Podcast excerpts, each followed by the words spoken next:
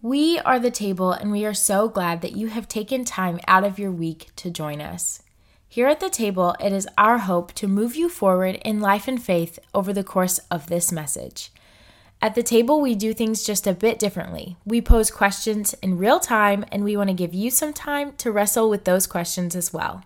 Again, thanks for joining us, and we hope that this message moves you forward.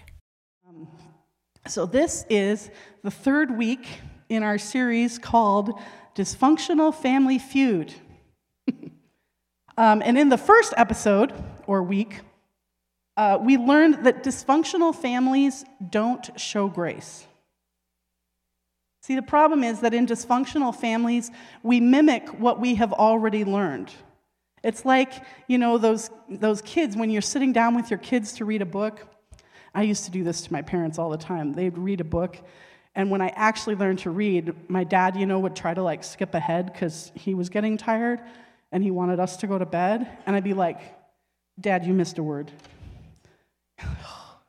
Have to go back, you know. But, you know, kids who are younger and don't know how to read, sometimes, you know, they'll sit down and they'll open up a book and you'll look and they'll be like, oh my goodness, they're reading.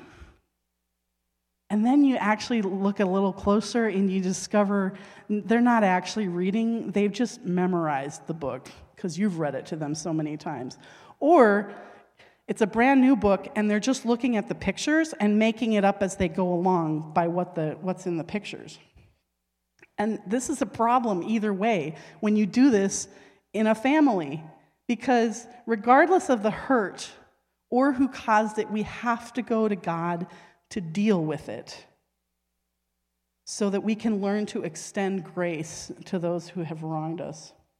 And then in last week's episode, we met the teams of me, myself, and I. It was really interesting to watch them try to play Family Feud. Um, and we learned that dysfunction comes from sin all of the brokenness and the hurt and the rejection stem from a sinful nature that was not God's intention for you when He created you. And it's not God's intention for you now either. And this is where it's important to remember, excuse me, the definition of dysfunctional that we are working from. So, dysfunctional is something that is not functioning like it was designed to function. It still works, but it's working in a way that causes harm to the system or family that it belongs to. This is the problem of sin. It uses the commands of God for its own evil purposes. And the result is that we become distracted from the way that God has designed us to work. See, the world still works, but it's not working in the way that God designed it to. Which brings us to this week's episode.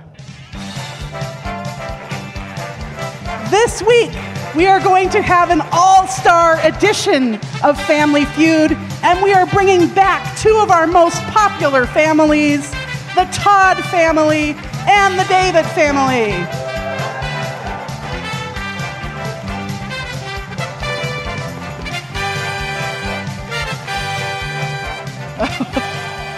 hmm, okay. All right. Are we ready? Oh boy. Okay, get it together, guys. Okay. We surveyed 100 dysfunctional families. And we asked them this question What are the top five issues that produce an unhealthy or dysfunctional family environment? Oh, David! okay, oh, I would say it's kind of like that thing where you work a late night and then you go to bed and then it's like 4:30 in the morning and you're roused from a deep sleep by a crying from the other room. Then you step off the bed directly onto a Lego. Your breath leaves your body in a silent scream. You go get the child, wake up your wife because she's the one, and then put it. And then I just need coffee at this point, so I go to the kitchen. I make some coffee. Then the wife needs help. I gotta go back to the bedroom. Then when I get back to the kitchen, the coffee's burned. So then I have to go to the gas station to get a quick cup of coffee. I figure out the gas tank's empty, so I put the thing in the thing and I go into the thing and then I come back and hey, gas is pouring all over the ground. So I'm paying 457 a, a gallon to sprinkle the water with Texas tea. I get back in my van, I drive home, I kick my shoes off, I just want to go back to bed and I step directly on another Lego. It might be something like that. Okay. Well, let's, um, is that, Okay, uh, show me, is that on the board? Show me Lego. Oh. Okay, It's okay. We forgive you. Wait, wait. How many times have we forgiven? Okay, all right. Um, interesting. You keep track. Okay, um, Team Todd. Todd, you have a chance to steal. Okay, so we surveyed 100 dysfunctional families.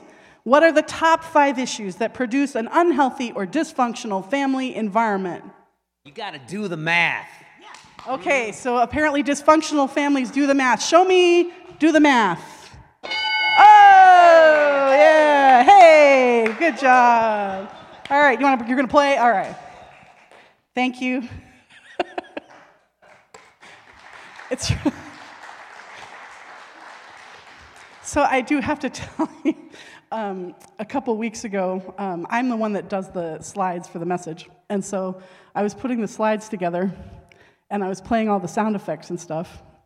And um, we have a Switch, a Nintendo Switch, and we have the game Family Feud. And my daughter's like, now I just want to play Family Feud. So I'm typing out the slides, and my husband and my daughter are over on the other side of the room playing Family Feud. Anyway, a little glimpse into my life. Okay, so do the math. Today's scripture is from the book of Matthew.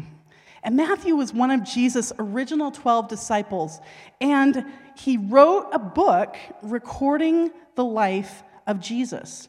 And his book is actually combined with three other books in the New Testament that we call the Gospels. And in case you're wondering, gospel simply means good news. Good news. So Matthew tells us this. Then Peter came to him and asked, Lord, how often should I forgive someone who sins against me? Seven times? No, not seven times, Jesus replied, but 70 times seven. Therefore, the kingdom of heaven can be compared to a king who decided to bring his accounts up to date with servants who had borrowed money from him. In the process, one of his debtors was brought in who owed him millions of dollars. He couldn't pay, so his master ordered that he be sold along with his wife, his children, and everything he owned to pay the debt. But the man fell down before his master and begged him. excuse me, please be patient with me and I will pay it all. Then his master was filled with pity for him, and he released him and forgave his debt. But when the man left the king, he went to a fellow servant who owed him a few thousand dollars. He grabbed him by the throat and demanded instant payment. His fellow servant fell down before him and begged for a little more time. Be patient with me, and I will pay it, he pleaded. But his creditor wouldn't wait. He had the man arrested and put in prison until the debt could be paid in full. When some of the other servants saw this, they were very upset. They went to the king and told him everything that had happened. Then the king called in the man he had forgiven and said, You evil servant, I forgave you that tremendous debt because you pleaded with me. Shouldn't you have mercy on your fellow servant just as I had mercy on you? Then the angry king sent the man to prison to be tortured until he had paid his entire debt. That's what my heavenly Father will do to you if you refuse to forgive your brothers and sisters from your heart. Oof. So let me set the scene for you here. Jesus was traveling toward Jerusalem for what would eventually end up being his trial and his death. And as he was traveling along with his disciples, he took the opportunity to teach them about living in his kingdom. You see, in his time on earth, Jesus was inaugurating this whole new kingdom, and it worked completely differently. And so he needed to take the time to tell people how things work in a kingdom that functions completely differently from the kingdoms of this world. And so he spent a lot of time telling his disciples, You have heard it said, do this or don't do that. And then he would say, But I tell you. And then he would take that command to the next level. For instance, earlier on in the book of Matthew, he said this You have heard that our ancestors were told, You must not murder. If you commit murder, you are subject to judgment. But I say, if you are even angry with someone, you are subject to judgment. If you call someone an idiot, you are in danger of being brought before the court. And if you curse someone, you are in danger of the fires of hell. Whoa. I'm pretty sure that we can all agree that these words are pretty revolutionary even now. Uh, in fact, I think that I probably came close to murdering someone with my words in the drive through at Starbucks the other day.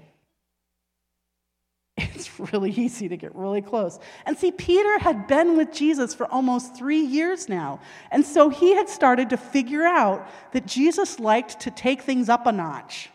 See, Peter kind of gets a bad rap sometimes, but I have learned to love Peter because Peter just said stuff, he just put things out there.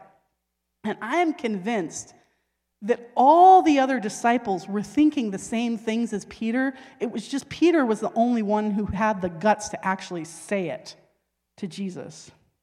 And so he comes up to Jesus and he says, Hey, I've been thinking, how many times am I supposed to forgive someone who has wronged me? I'm thinking, you know, seven times, right? That should be, that sounds like a good number. Now, we shake our head at Peter and we're like, seven times? Where, where did he even come up with that? What's up with seven times? Here's what you need to know religious teachers at that time, so we called them rabbis, rabbis at that time taught that people only needed to forgive someone three times. Someone could sin against you three times, and the rabbi said that you have to forgive them. But if they sin against you the fourth time, you are off the hook. You no longer need to forgive them. And so Peter knew this. And so he picked a number that was more than twice what the rabbis said. He figured that Jesus liked to up the ante, so seven should be a really good number, right? He figured that forgiving someone seven times was more than generous compared to the three times that the rabbis said you should do it. But then Jesus had to go and ruin things for Peter again because he responds with, No, not seven times, but 70 times seven. Now, I like to like imagine what that must have looked like, and I like to picture Peter in this moment. And so Peter's like, oh. so he has to whip his abacus out of his pocket and he starts doing math. And I can hear him muttering, okay, carry, carry the one plus fifth, uh, okay. But Jesus' point was not that we need to start using a calculator or just automatically know what 70 times 7 is 490 when it comes to forgiveness. His point was that we need to throw away our calculators completely. Now, students, do not go to your teachers tomorrow and say, My pastor said yesterday that we have to throw away our calculators. No, that's not what I mean. We need to stop doing the math when it comes to forgiving people and just do it. So, then to help Peter understand why he needed to throw away his abacus, Jesus goes on and he tells him this story. Once upon a time, There was this really rich, powerful ruler. Now, I'm going to call him Al because there's a lot of characters in this story and it's hard to keep track without names. So I have named them. The rich, powerful guy is named Al. And he had loaned money to several of the people who worked under him. And one day, Al decided that he really wanted to buy a new yacht. So he called in the loans on several people. Now, there was this one guy who I'm going to name Scott. And Scott considered himself pretty cool. He was pretty close to Al, and because he was pretty close to Al, he'd been able to borrow quite a bit of money from Al. So Scott had a gorgeous house, and he had multiple cars or you know chariots. Um, he had a lake house on the Sea of Galilee, and um, he had multiple servants himself. But the problem was that all of these things that Scott had had been paid for with the money that he'd borrowed from Al. So then, when Al called in the loan, Scott was in big trouble. It was millions and millions of dollars, and Scott didn't have it, and there was no way that he could come up with that kind of cash. Even if Scott sold all of those things, most of those, most of those excuse me, most of those possessions had depreciated. You like how I use that word, my dear? Yes? Had depreciated in value, so they weren't going to bring. I'm married to an accountant, by the way. Um, had depreciated in value, so they weren't going to bring in the amount of money that he needed to repay his debt. So, what does Al do? He says he demands that Scott and his family be sold to pay off their debt. So, of course, Scott panics and he throws himself down at Al's feet and he begs for him to have mercy and he promises that he is going to repay the debt in full. So at this point, Al feels compassion for Scott. And he decides, eh, I probably don't need a new yacht anyway. My other one's only two years old. So he lets Scott go. But not only does he let Scott go, he also completely forgives Scott's debt. In other words, Scott doesn't owe Al money anymore. They're back to zero. So just, just imagine the relief that Scott felt when he walked out of that meeting. He was getting away totally free. The weight and the pressure that had been lifted from him must have been tremendous. He probably felt like he could fly. But then, literally, as Scott is walking away from his meeting with Al, he runs into his friend John. And John happens to owe Scott about $2,000. And what does Scott do? He grabs John by the neck and starts shaking him and demands that John pay him back immediately. So, John falls at Scott's feet and he begs him for mercy. And he says, Look, I just need a few more days and I can repay this debt. It's only a couple thousand dollars. I can pay it back. But Scott, this is where it gets a little weird. Because instead of being like, Yeah, you know what? I know what it feels like to owe someone money. So, yes, I'll give you a couple more days. We can do that. Instead, Scott doesn't show John any compassion whatsoever and has him thrown in jail until he can pay back the money. But meanwhile, there are some other people who work for Al and they witness this whole thing, and it makes them really upset, naturally. So they go and they tell Al what Scott did. So Al calls Scott back in and he says, Dude, didn't I just completely forgive a huge debt that you owed because you begged me? Don't you think that you should show some compassion and mercy to your friend John, who didn't owe you nearly as much? And then Al has Scott thrown into a labor camp until he's paid off his debt, which Scott will never be able to do because it was too much. And then they all lived happily ever after. No, I'm just kidding. But then Jesus says something that needs to make us all sit up and take notice. He says, That's what my heavenly Father will do to you if you refuse to forgive your brothers and sisters from your heart. And when the, with this one little sentence, Jesus turns everything upside down. You see, you have to understand that forgiveness is a choice. And forgiveness is about the condition of your own heart before it is about anything or anyone else. Think about this with me. When you don't forgive someone, does it really affect them at all? No. They continue on with their lives, and sometimes they are completely unaware that they have even hurt you in the first place. Meanwhile, your anger is going to start destroying you from the inside out. It is going to turn you into a bitter and hard person that will live in and create dysfunction. And when I say that your anger will start destroying you from the inside out, I mean it will physically start destroying you. Unforgiveness negatively affects your health.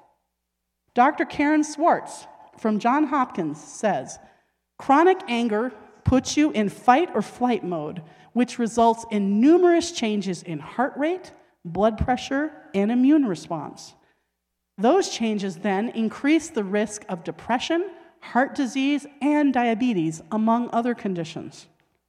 Among other conditions, for crying out loud, as if depression and heart, and, uh, heart disease and diabetes aren't enough, there are other things that unforgiveness can cause. I had a pastor who used to say, Unforgiveness is like drinking poison and expecting the other person to die.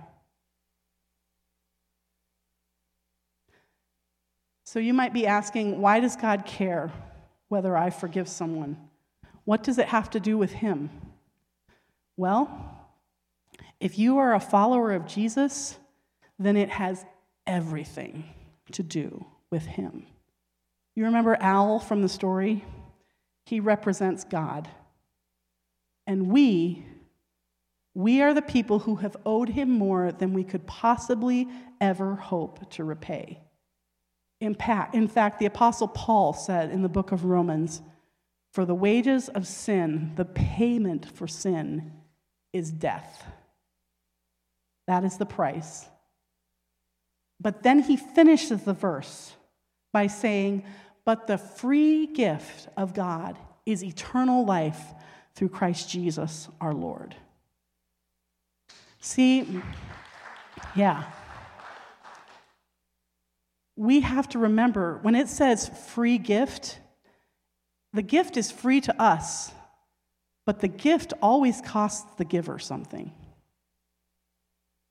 And not only did our forgiveness cost God something, it cost him everything. It cost him his one and only son.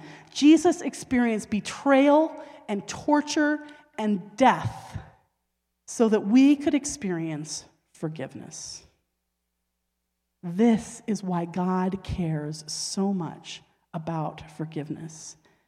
He has forgiven us a debt that we could not possibly have hoped to repay. There is no sin that someone, even a member of your own family, could commit against you that would be as bad as the sin that you have committed against God. There is no sin that someone, even a member of your own family, could commit against you that would be as bad as the sin that you have committed against God. Let's go back to the story that Jesus told one more time. You see, you have to understand the huge difference in debts between the two debts and you need to know it, understand it in the money of the time. So, in the money of that time, Scott owed Al 10,000 talents. Now, here's the kicker one talent, one talent was the equivalent of 15 years' wages. So, Scott's debt was more than the total budget of an entire province. In fact, the province of Galilee was considered wealthy, and the province of Galilee only had a revenue of 300 talents. This man's debt was insurmountable. Then you need to compare it to John's debt, which was 100 denarii. A denarius was the usual day's wage for a working man. So, John's debt was barely anything in comparison to Scott's debt. John's debt was basically chump change. Think about it this way pretend that each man's debt was dimes. No, dimes. And John's debt could be carried in one pocket. Scott's debt would require 8,600 people to each carry a bag that weighs 60 pounds. Then, if they all lined up a yard apart from each other, their line would be five miles long. There is just no comparison between what others have done to us and what we have done to God. The debt that we owed God was insurmountable, and He forgave it completely. In fact, Psalm 103 says, For His unfailing love toward those who fear Him is as great as the height of the heavens above the earth. He has removed our sins as far from us as the east is from the west. As far as the east is from the west. I can't even comprehend how far that is. I have flown halfway around the world to the west, and I have flown halfway around the world going east, and I still never met east and west. It just keeps going. That's how far God has forgiven. I had a huge, insurmountable debt, and God forgave it. And not only has He, it's removed as far as possible for it to be removed, it is gone. It is gone. He has forgiven me so much. How could I not possibly forgive someone else? Now, please understand, I am totally aware that forgiveness is hard. There are some mornings that I wake up and I have to release something again that I thought I had forgiven years ago. But it came up again, and I was like, hmm, I gotta let it go. And I know that some of you have deep, deep hurts that have been inflicted on you by members of your family. But if you ever want to experience true freedom, you have to release those hurts to God and forgive the person who hurt you. You will never be able to heal and move forward in your faith if you are unwilling to forgive. And let me just say right at this moment, let me clarify. Forgiveness does not necessarily mean going back. It does not necessarily mean going back to a person who has abused you or physically harmed you or anything like that. No, you don't have to go back to them. But you need to release that hurt to Jesus and let it go. If you want to break the cycle of dysfunction in your family, then you must start with forgiveness. Otherwise, you'll be like that child who is reading a book when they aren't really reading at all. And they're just repeating what they have learned or they're making it up as they go along.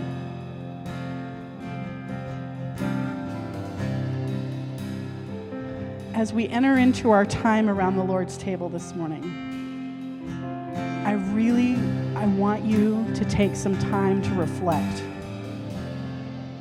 Because you see the apostle Paul told us that this time of communion is not a time that we should enter into lightly.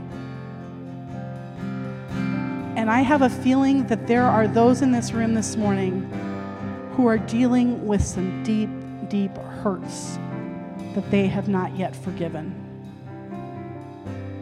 And so I want you to know that this is the time to bring those hurts to the Lord and to release them. Don't let those things weigh you down in the past anymore. Don't allow yourself to be in bondage to what someone else did to you. Instead, I want you to take time to release those to the Lord this morning. Don't allow unforgiveness to create dysfunction in your life and in your family. Before you take communion today, take the time to work those things out with God. So, we're going to take some time right now, as much time as we need. The altar is going to be open if you want to come forward and pray. If you need to pray with someone, Pastor Sarah and Pastor Emily and I will be up here and available to pray with you. Bow our heads and take some time right now. Please come if you feel if you feel the need. If this message challenged you and moved you forward, personally or in faith, we encourage you to share it with someone who needs a message of hope today. And if you're interested or looking for ways to partner with us in our mission here at the table, head on over to thetablejoliet.org for more information.